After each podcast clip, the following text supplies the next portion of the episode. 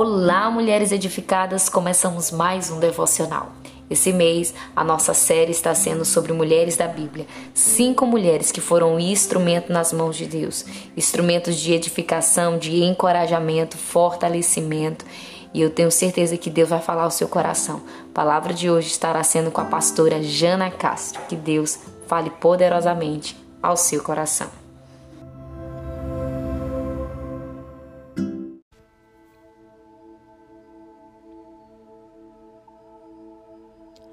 Olá, mulheres! Aqui quem fala é Jana Castro.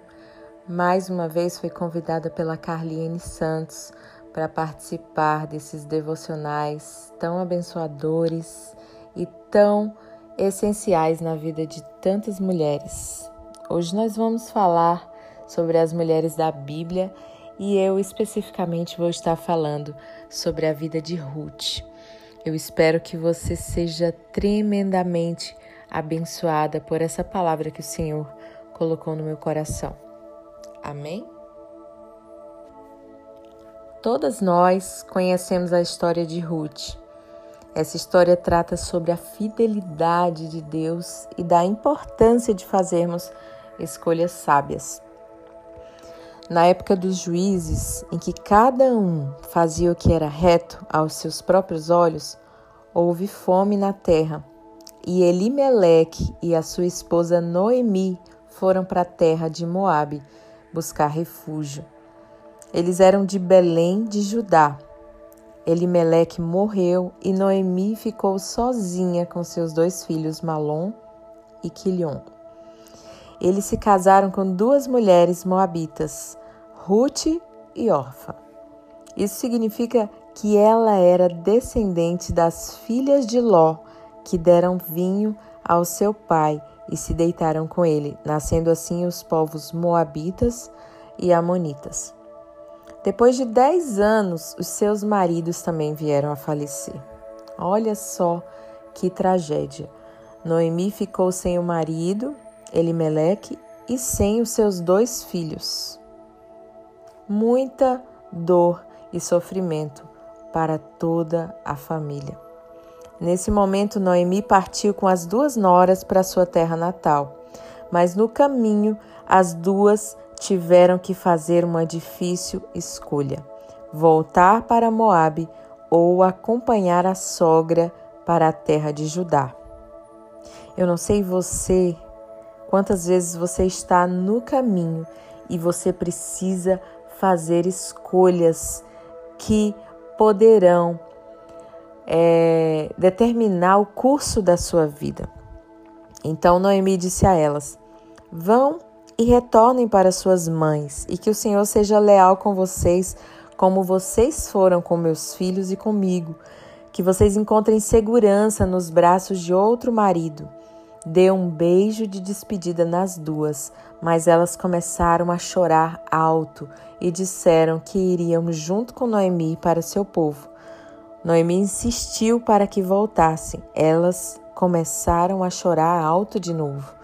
Mas Orfa deu um beijo de despedida na sogra e decidiu partir, enquanto Ruth ficou com ela. Nesse momento, Ruth faz uma declaração muito conhecida, que diz assim: Não insistas comigo que te deixe e não mais a acompanhe. Aonde fores, irei, Onde ficares, ficarei. O teu povo será o meu povo, e o teu Deus será o meu Deus. Onde morreres, morrerei, e ali serei sepultada. Que o Senhor me castigue com todo rigor, se outra coisa que não a morte me separar de ti. Uau, que declaração de lealdade Ruth fez à sua sogra. Aqui nós podemos ver a fidelidade de Ruth. Nós vimos que Noemi era uma mulher amorosa. Ela tratava as noras como filhas. A prova disso é que elas não queriam voltar para a casa de suas mães. Já pensou nisso? O que me chama muita atenção é quando Ruth diz: O teu Deus será o meu Deus. Aqui, Ruth tomou a decisão de deixar para trás a crença pagã de seus pais para viver uma vida de fé. 1 Reis 11, 33 diz assim: Farei isso porque eles me abandonaram e adoraram os postes sagrados, deusa dos Sidônios, Camus, deus dos Moabitas, e Moloque, deus dos Amonitas, e não andaram nos meus caminhos, nem fizeram o que aprovo, nem obedeceram aos meus decretos e às minhas ordenanças, como fez Davi, pai de Salomão. Então nós vimos que o Deus dos Moabitas era o Deus Camus. Ruth decidiu não mais seguir as crenças pagãs de seus pais, mas ela decidiu seguir a sua sogra e o Deus da sua sogra. Ela teve que deixar para trás o conforto da sua casa, a convivência com seus parentes e também os seus deuses para viver uma vida desconhecida. Ela não sabia se encontraria um novo marido e como seria a sua vida daqui para frente num outro povoado. Mesmo assim, Ruth se arriscou. Se nós queremos nos dar bem na vida, se nós queremos viver planos e sonhos que o Senhor tem para nós. Assim como Ruth, nós precisamos nos arriscar. Nos dias de crise, nós temos a opção de olhar para trás e viver uma vida sem o verdadeiro Deus, como o órfão fez, ou podemos sacrificar as nossas certezas para vivermos uma aventura de fé.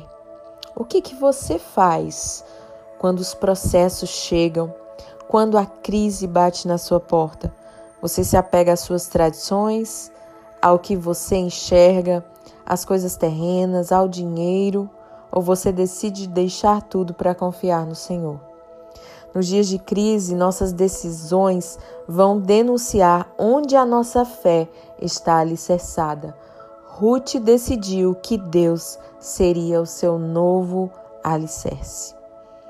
Essa decisão de Ruth implicava necessariamente em sua troca de nacionalidade. Ela estava disposta a se tornar uma judia e abandonar o seu Deus e se dedicar ao Deus de Noemi e ser sepultada no mesmo local de sua sogra. Ela abriu mão da sua origem para se dedicar à sogra e ao Deus de sua sogra. A Bíblia diz que quando Noemi viu que ela estava decidida, não insistiu mais que ela voltasse. Ruth era uma mulher decidida. Ela não agiu de acordo com a sua concunhada órfã. Ela podia ter seguido órfã. Para ela seria mais fácil voltar com órfã e viver na sua terra. Mas ela tinha a sua própria decisão. O texto diz que Noemi começou a questionar o Senhor, dizendo que ele tinha trazido desgraça sobre ela, pois partiu de mãos cheias, mas estava voltando para sua terra de mãos vazias.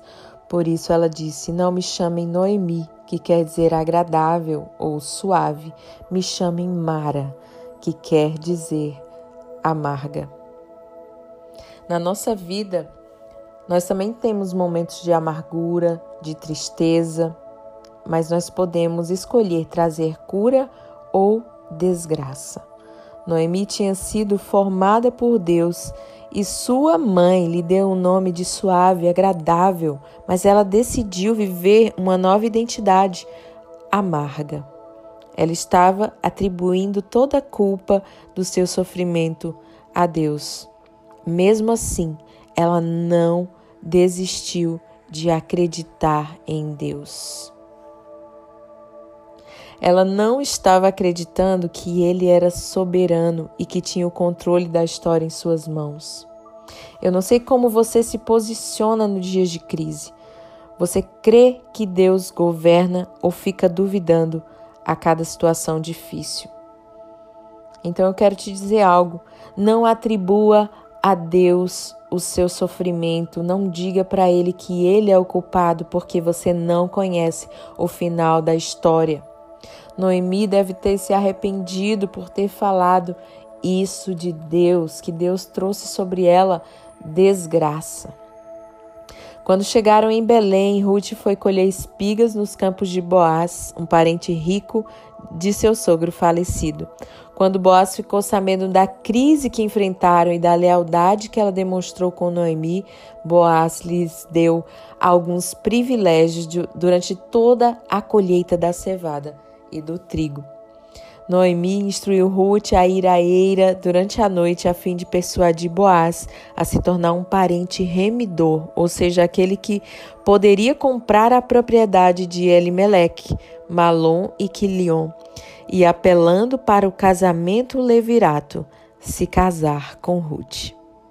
Boaz era descendente de Pérez. Essa foi uma nação fundada pelos filhos do incesto entre Ló e sua filha mais velha podemos ver o Deus que transforma destinos. Ruth, descendente dos Moabitas, e Boaz, descendente de Pérez, o Senhor remiu a história e fez com que seus filhos andassem em caminhos retos. A lei do levirato naquela época regulamentava o casamento entre uma viúva e o irmão de seu marido, o termo levirato tem origem no latim levir, que significa irmão do marido. O casamento levirato tinha o objetivo de preservar a descendência de um homem casado. Caso o homem falecesse, sem ter gerado um filho com sua esposa, o seu irmão solteiro deveria casar-se com a cunhada viúva. Em algumas ocasiões, na ausência de um irmão disponível, um parente próximo poderia casar-se com a mulher viúva. O primeiro filho do novo casal seria então considerado legalmente filho do homem falecido, incluindo as questões relacionadas à herança. Dessa forma, a lei do levirato era aplicada para zelar pela linhagem de um homem, protegendo a continuidade de seu nome e de sua herança. O livro de Ruth nos mostra em detalhes a aplicação dessa lei do levirato e ainda indica que essa lei se estendia para além do irmão do marido morto. Ruth havia ficado viúva sem que tivesse gerado um filho de seu marido. Ela também não tinha um cunhado elegível para cumprir o casamento levirato. Então, a oportunidade de casar-se com Ruth foi oferecida ao parente mais próximo de seu marido falecido. Só que quando esse parente próximo se recusou a redimir Ruth, o direito passou a Boaz. Portanto, o casamento de Ruth e Boaz foi celebrado sob a lei do levirato. Como Deus é fiel em suas promessas. Boaz aceitou a proposta de Ruth, mas havia um parente mais próximo que tinha o direito de casar com ela e ele desistiu desse direito. E Boaz assumiu seu lugar. Com a morte dos filhos de Noemi, ela não tinha mais esperança de continuar a linhagem familiar. O casamento de Ruth e o filho que ela teve trouxe a esperança de uma nova família em Israel. Boaz se casou com Ruth e o primeiro filho dele se chamou Obed, servo. Com seu nascimento, Noemi ficou livre de toda a sua amargura. Obed veio a ser o avô de Davi. O nome de Boaz ficou conhecido na história de Israel porque dele veio Davi.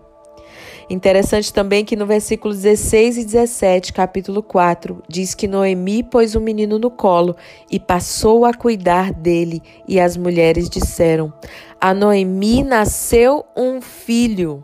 Não falaram que a Ruth nasceu um filho, mas o filho era de Ruth. Então, por meio de Ruth, a idosa Noemi, que já não podia ter filhos, obtém um herdeiro para substituir Malom.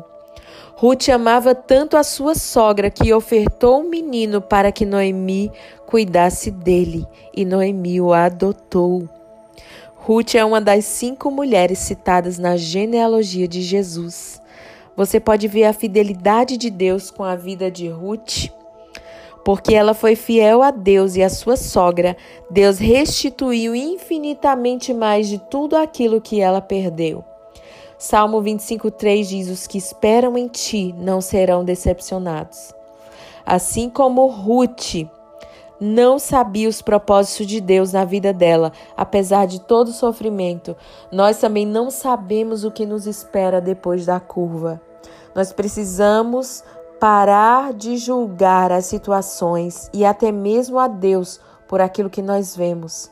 Se Ruth tivesse decidido voltar para a casa de sua mãe por causa de suas frustrações, ela não teria experimentado a bondade e a fidelidade de Deus. Ela teria se negado a viver os sonhos do Senhor. Por causa de uma decisão, ela deixou um grande legado para muitas gerações até a chegada do nosso Salvador.